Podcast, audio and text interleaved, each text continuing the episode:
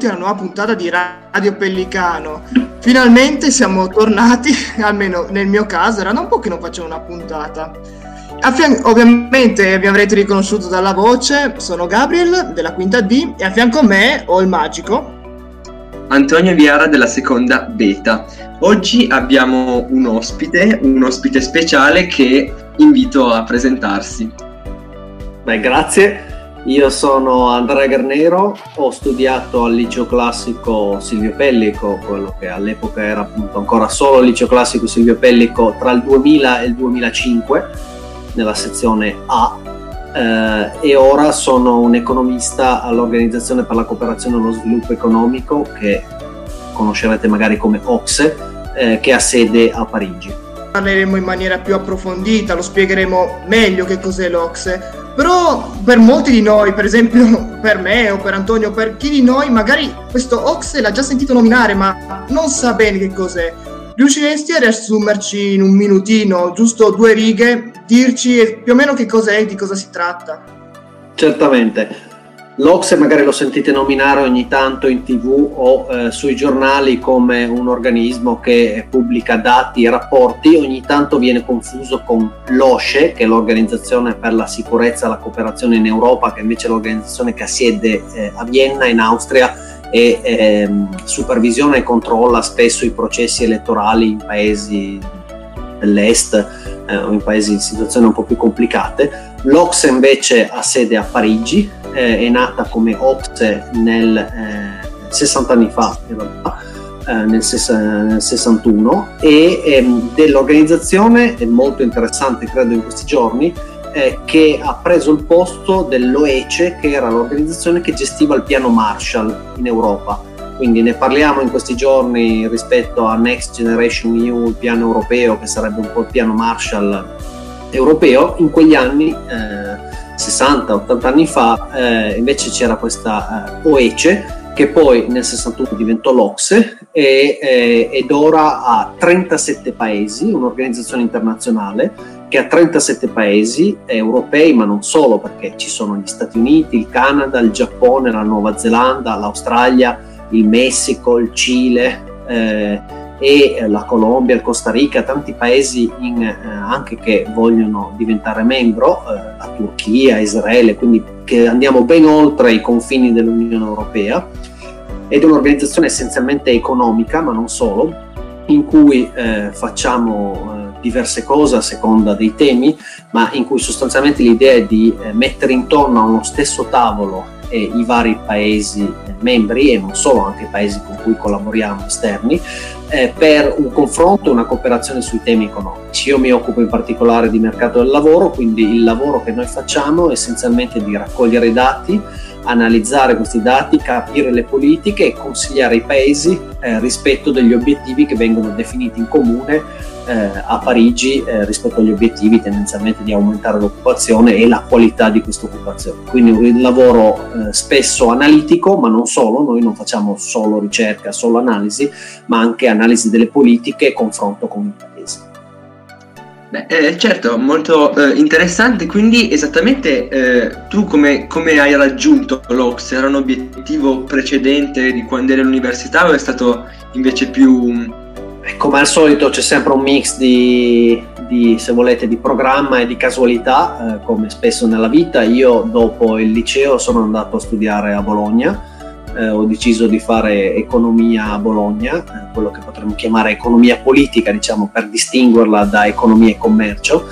Eh, quindi ho fatto eh, due anni a Bologna, poi sono andato in Erasmus a Parigi, eh, poi eh, mi sono fermato a Parigi perché sono, mi sono fermato a studiare all'École d'économie de Paris e all'École normale supérieure di, di, Parigi e lì ho, ovviamente conoscevo l'Ox innanzitutto come, eh, istituzione per i miei studi eh, e leggendo i giornali e poi ho, avuto la possibilità, anzi dovevo fare uno stage durante eh, la mia laurea specialistica, tra il primo e il secondo anno in estate eravamo obbligati a fare uno stage che è stata un'occasione incredibile perché ho fatto lo stage all'Ocse, quindi ho conosciuto l'Ocse diciamo di prima mano, eh, poi ho finito gli studi, sono andato a fare il dottorato, eh, ho avuto altre eh, opportunità lavorative perché ho lavorato alla Commissione europea a Bruxelles, ho lavorato a Roma con il Presidente del Consiglio Enrico Letta come assistente per gli affari economici e il G20 e poi eh, sono tornato a Parigi nel 2014 e quindi ormai da eh, sei anni e più eh, sono appunto il direttorato per l'occupazione e gli affari sociali ed è così che anche di occasioni nella vita. Molto interessante, cioè hai avuto una carriera molto lunga addirittura, quindi avrai anche conosciuto delle persone molto importanti. E quindi attualmente, cioè, cosa, una tua giornata tipo, di che cosa ti occupi, che cosa fai all'interno dell'Ocse, quali sono i tuoi, insomma, qual è il tuo ruolo? Beh, allora, la giornata tipo da un anno a questa parte è un po' strana, ecco, perché eh, diciamo, mi alzo, faccio lo sforzo. Per tutti.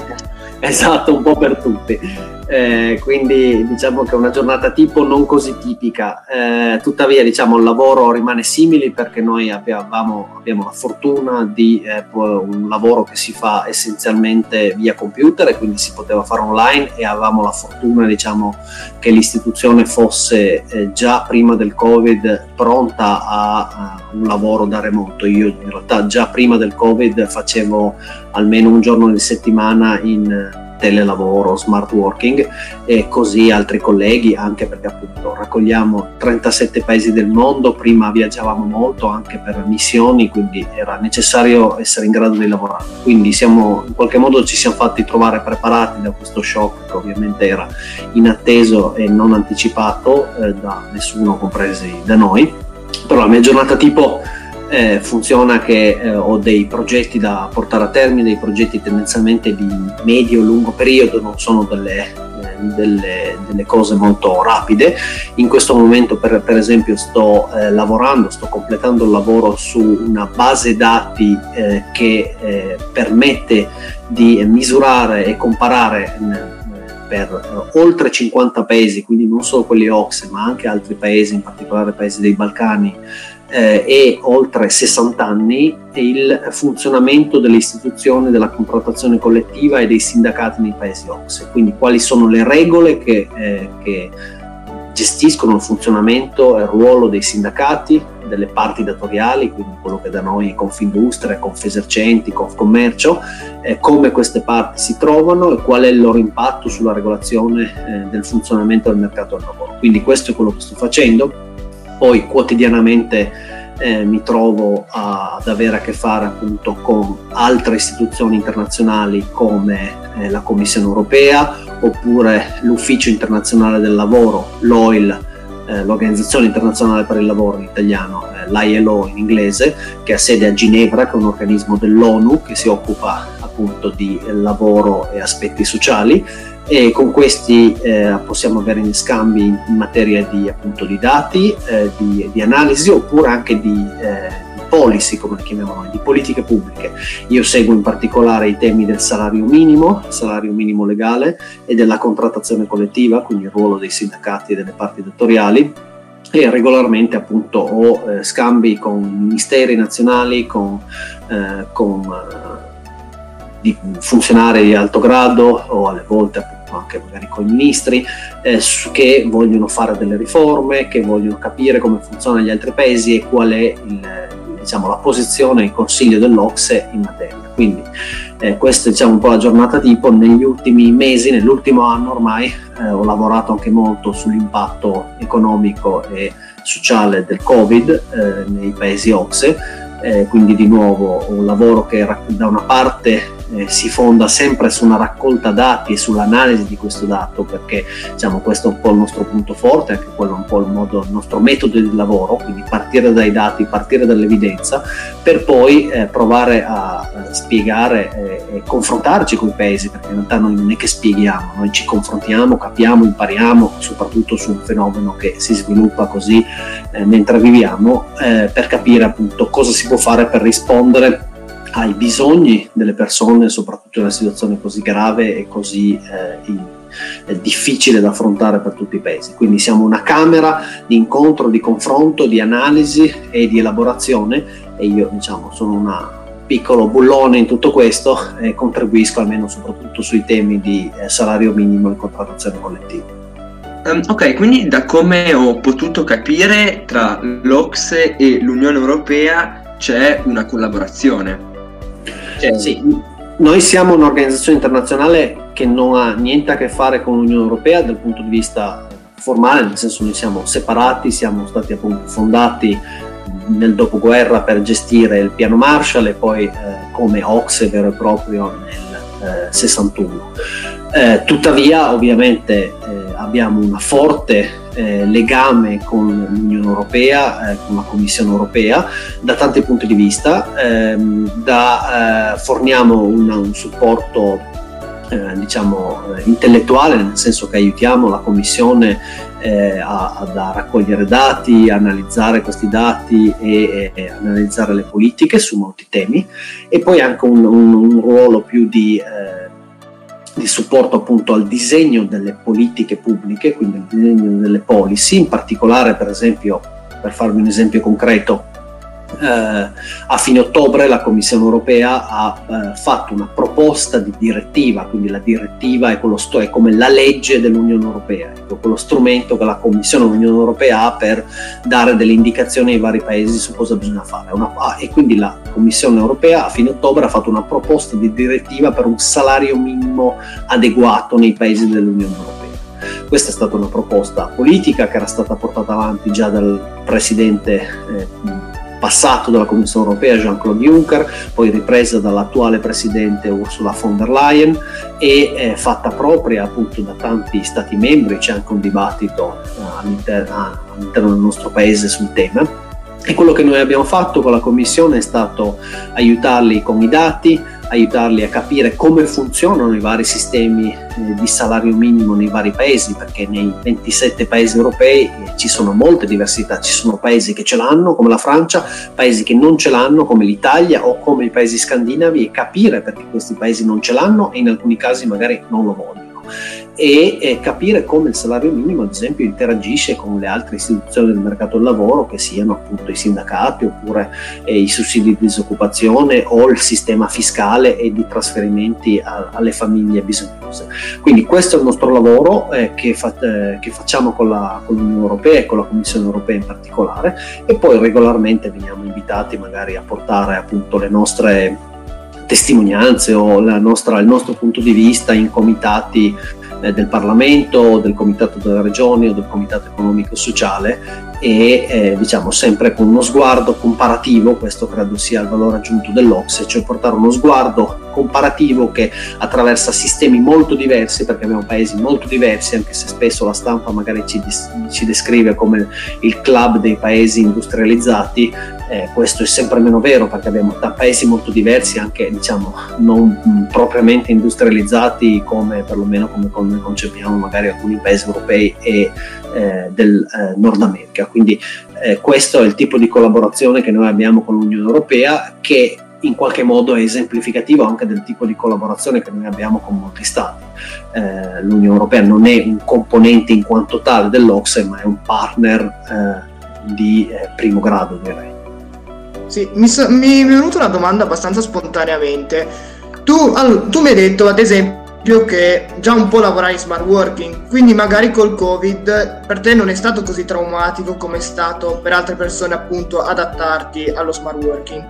Però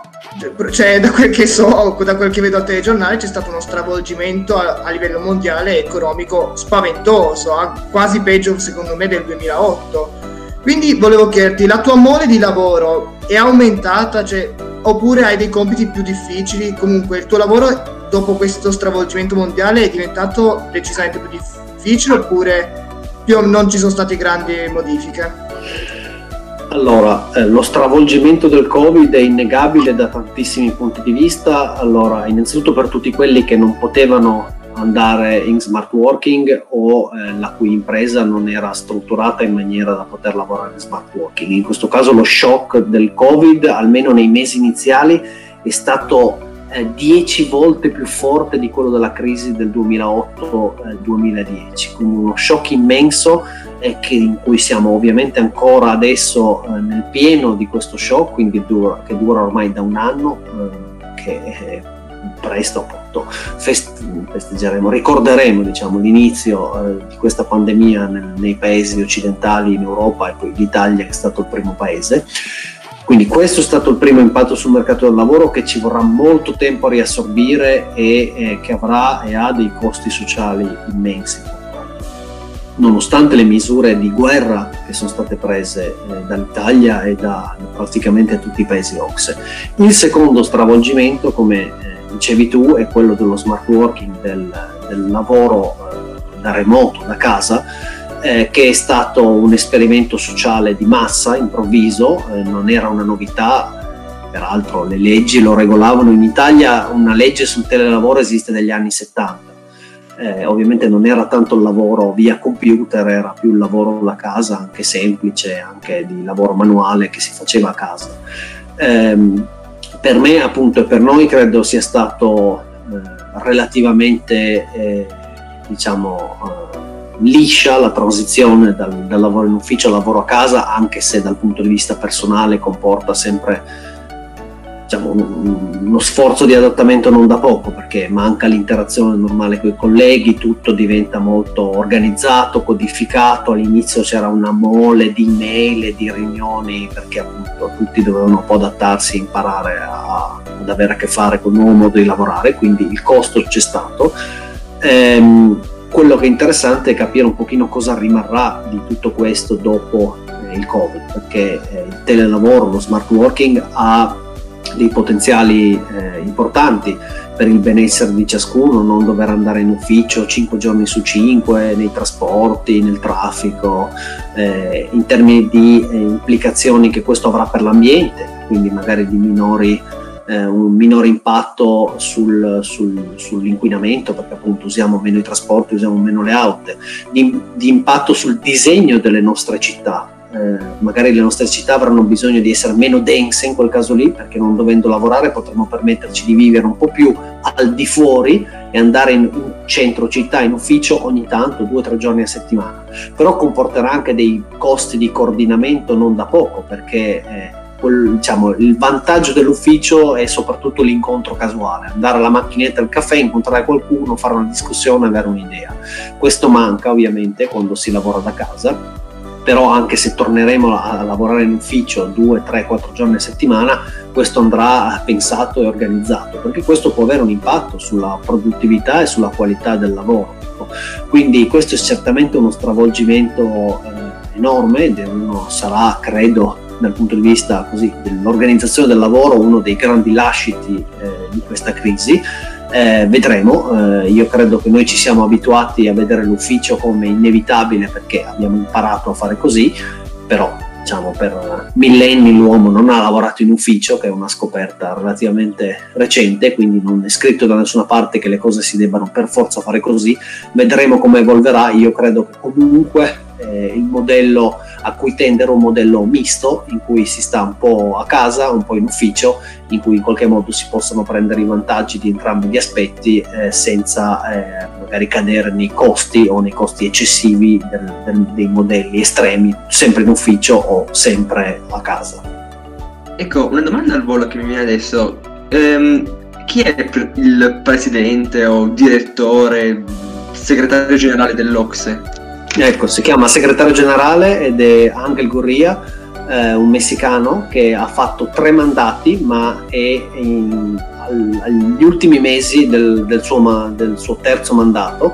Eh, quindi dal primo giugno ci sarà un nuovo segretario generale e eh, c'erano dieci candidati all'inizio di ottobre quando si è chiusa la fase di candidatura, nessun italiano, c'erano dieci candidati di varie nazionalità, al momento ne sono rimasti in campo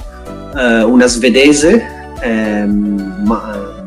la Wallström, che era commissaria europea al commercio, eh, commercio internazionale, eh, che, nello scorso mandato della Commissione europea, eh, una greca, eh, uno svizzero e un australiano.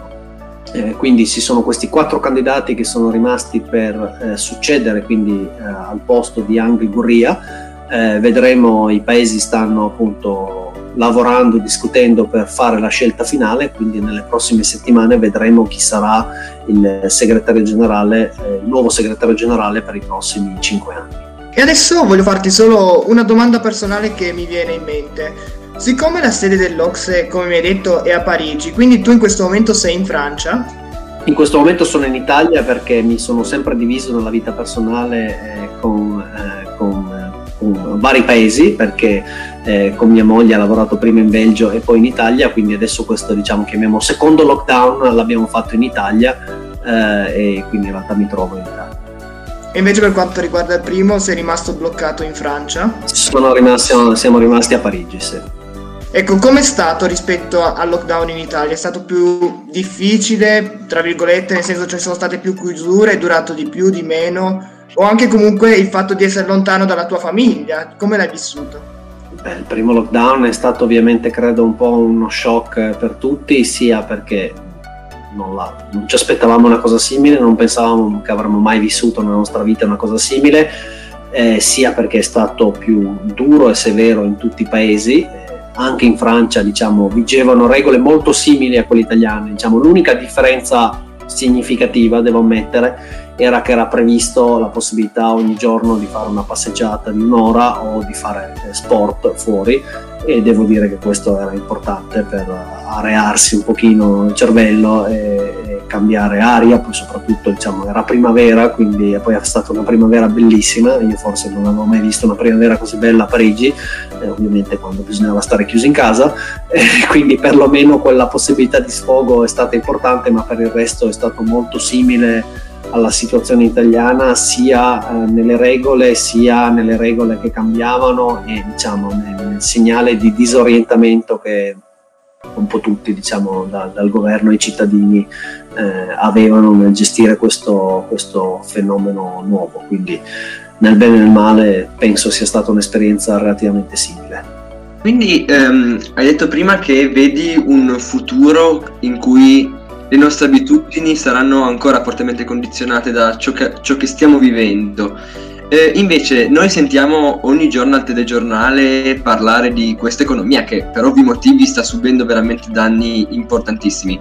Eh, secondo te per l'economia la ripresa quanto durerà? Come sarà il futuro economico in particolare dell'Europa ma anche un po' a livello mondiale post pandemico? Allora, come sarà il futuro? Nel senso, ovviamente è difficile dirlo, c'è questa battuta eh, che economi- le previsioni degli economisti sono, servono a far far bella figura agli astrologi, eh, quindi bisogna prenderle un po' con, con diciamo, un po' di un pizzico di sale. Eh, io non so quanto appunto eh, ci rimarrà di questa esperienza, sono rimasto francamente eh, molto colpito in questi mesi a leggere e guardare quello che era successo in passato le epidemie del passato, si parla spesso della spagnola, ma anche a inizio anni 70 c'era stato eh, in tutto il mondo, compresa anche in Italia, eh, una, una, febbre di Hong Kong che eh, aveva avuto un impatto in termini di morti simile a quello della prima ondata del Covid, quindi importante.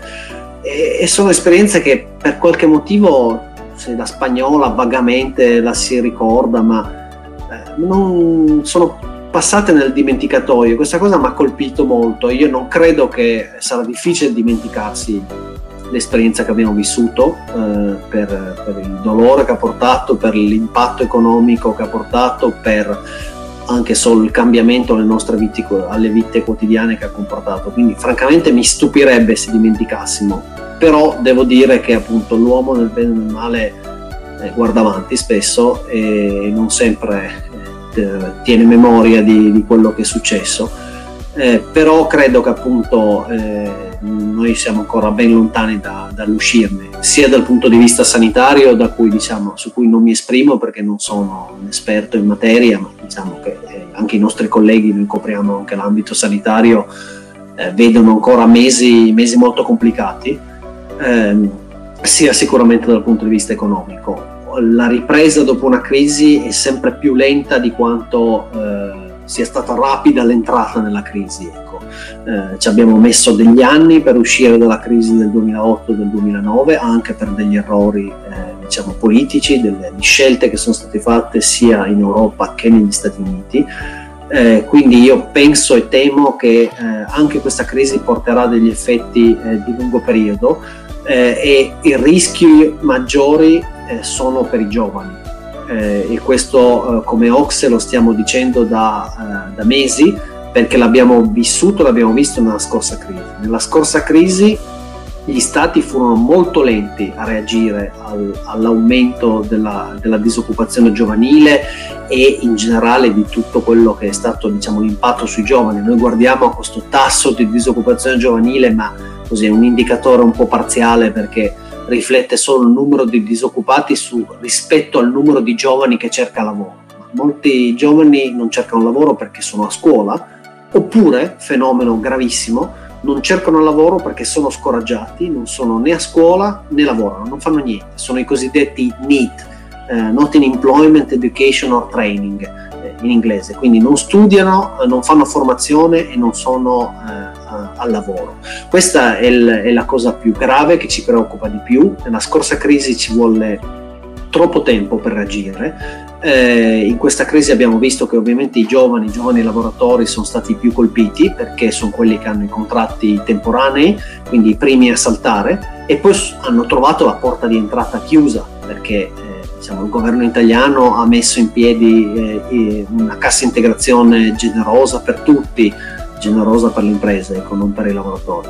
Eh, il divieto di licenziamento, ma questo protegge solo chi ha un contratto a tempo indeterminato. Chi invece si trovava con un contratto a tempo determinato ha visto il proprio contratto terminare e grazie, arrivederci. E chi invece ha finito gli studi la scorsa estate, si è laureato, si è diplomato e cercava un lavoro a settembre, ha trovato le porte chiuse perché le imprese non assumono in queste situazioni.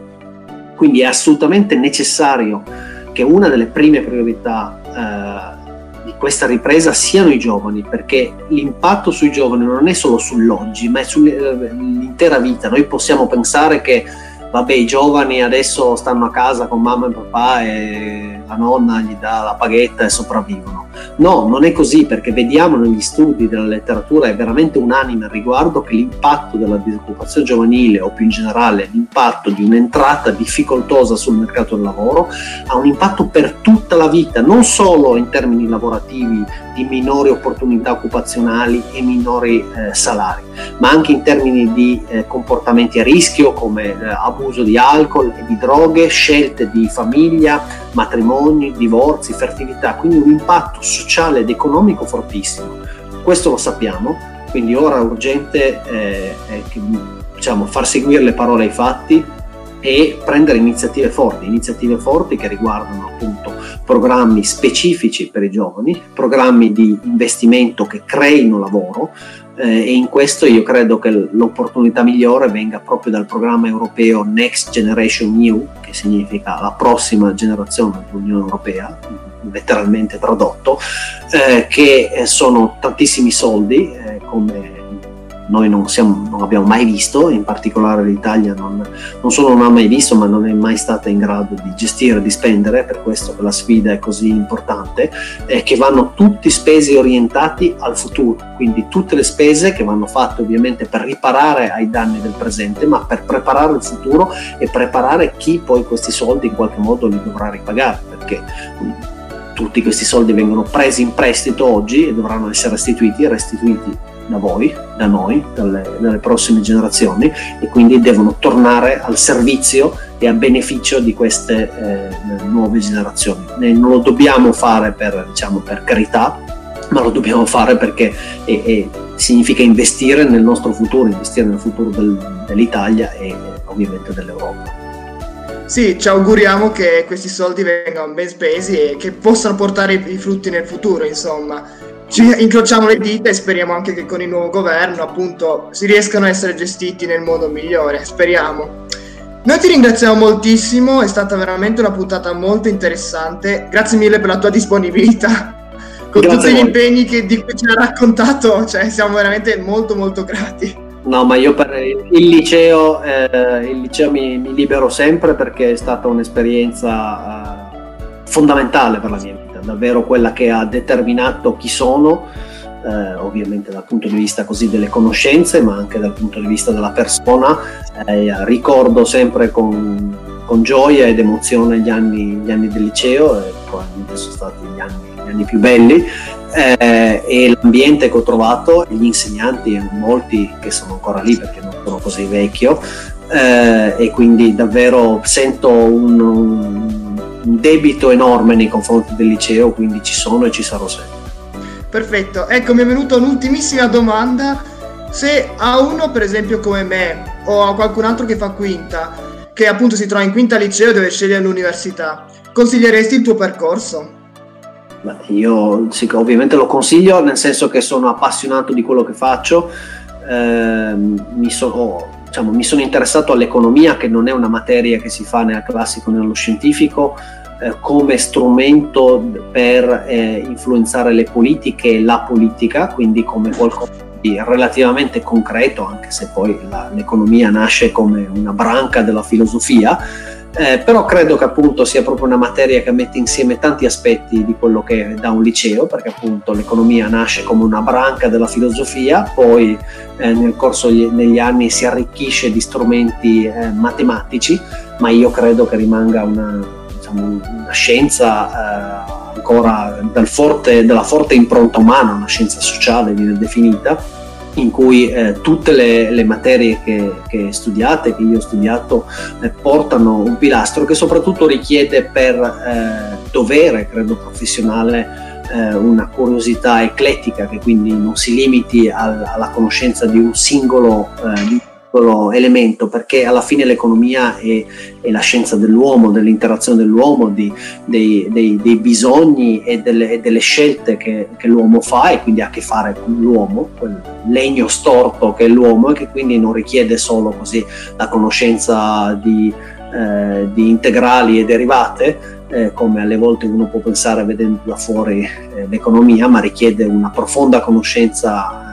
direi anche umanistica e soprattutto un approccio eh, umanistico eh, eh, rispetto a quelle che sono le grandi domande e i grandi bisogni eh, dell'uomo e dell'umanità che da sempre lo caratterizzano, quindi assolutamente lo consiglio.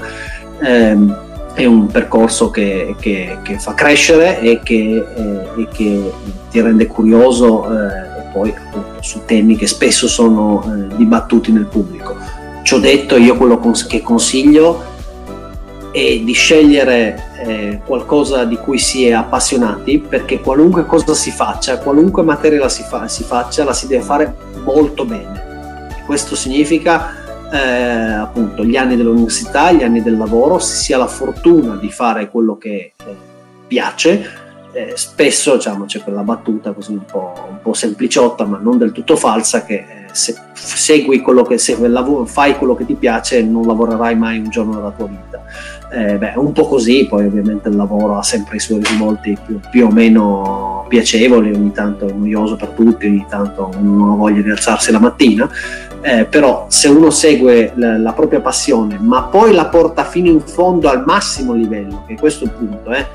non seguire la passione e poi fare le cose alla carlona, bisogna farle al massimo perché purtroppo la competizione è elevata e quindi qualunque cosa la si deve fare bene.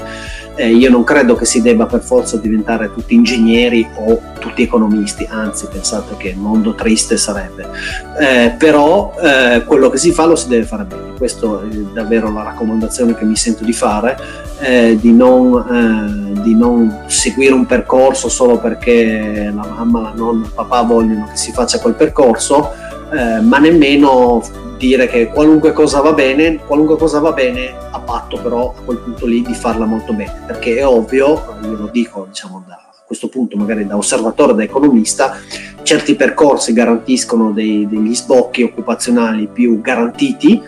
eh, altri meno, eh, che non vuol dire che non c'è lavoro, anzi, ma che il lavoro magari va inventato o bisogna un po' reinventarsi. Eh, non tutti i laureati in filosofia diventeranno filosofi, eh, alcuni diventeranno insegnanti, alcuni potranno lavorare nel mondo dell'editoria, altri potranno andare anche nel mondo dell'economia perché sono figure utilissime, però dovrete fare uno sforzo in più magari per trovare il vostro percorso rispetto magari a un, laureato in ingegneria che diciamo quello è, viene più o meno formattato per fare un percorso e poi eh, trova uno sbocco che era più facilmente anticipabile. Però davvero la mia raccomandazione è di fare quello diciamo, che che si è convinti, eh, però a quel punto lì poi di metterci l'acceleratore al massimo e eh, l'ultima parola se mi permettete è che eh, ovviamente bisogna fare al meglio il liceo, ma ho anche visto tante persone che dopo aver fatto la scuola superiore magari così così o non al massimo delle proprie potenzialità, poi hanno trovato quello che volevano fare nella propria vita all'università e l'hanno fatto benissimo. Quindi magari non fatevi eh, bloccare da delle, delle difficoltà eh, a scuola o al momento, c'è sempre la possibilità di, diciamo, di recuperare, di fare bene, però davvero l'importante è eh, capire che serve impegno, serve responsabilità nel senso doppio del termine, cioè la responsabilità di essere autonomi, di avere la capacità di decidere, ma poi di prendersi l'onere di quell'autonomia e di portarla fino in fondo. Assolutamente, allora faremo tesoro di ciò che ci hai detto. Delle prediche allora, inutili. Ma inutili più o meno, per me servono, non so per Antonio, ma per me assolutamente sì. Anche a me ovviamente, a un po' più a lungo termine, ma certo anche a me. Esatto, grazie mille ancora Andrea, veramente grazie, ci hai davvero fatto una puntata fantastica. Ringraziamo anche il nostro tecnico che è stato tutto questo tempo dietro le quinte a registrare e grazie a lui ci sarà la puntata. Ovviamente ringraziamo anche Europe Direct che ci dà questa possibilità di poter fare queste puntate molto interessanti e ovviamente anche i tecnici che si occuperanno di pubblicizzare la puntata e di pubblicarla, non dimentichiamo anche loro. E detto questo direi che possiamo salutarvi e ci, ci rivediamo al prossimo episodio. Ciao ragazzi! Ciao ciao! Ciao, grazie.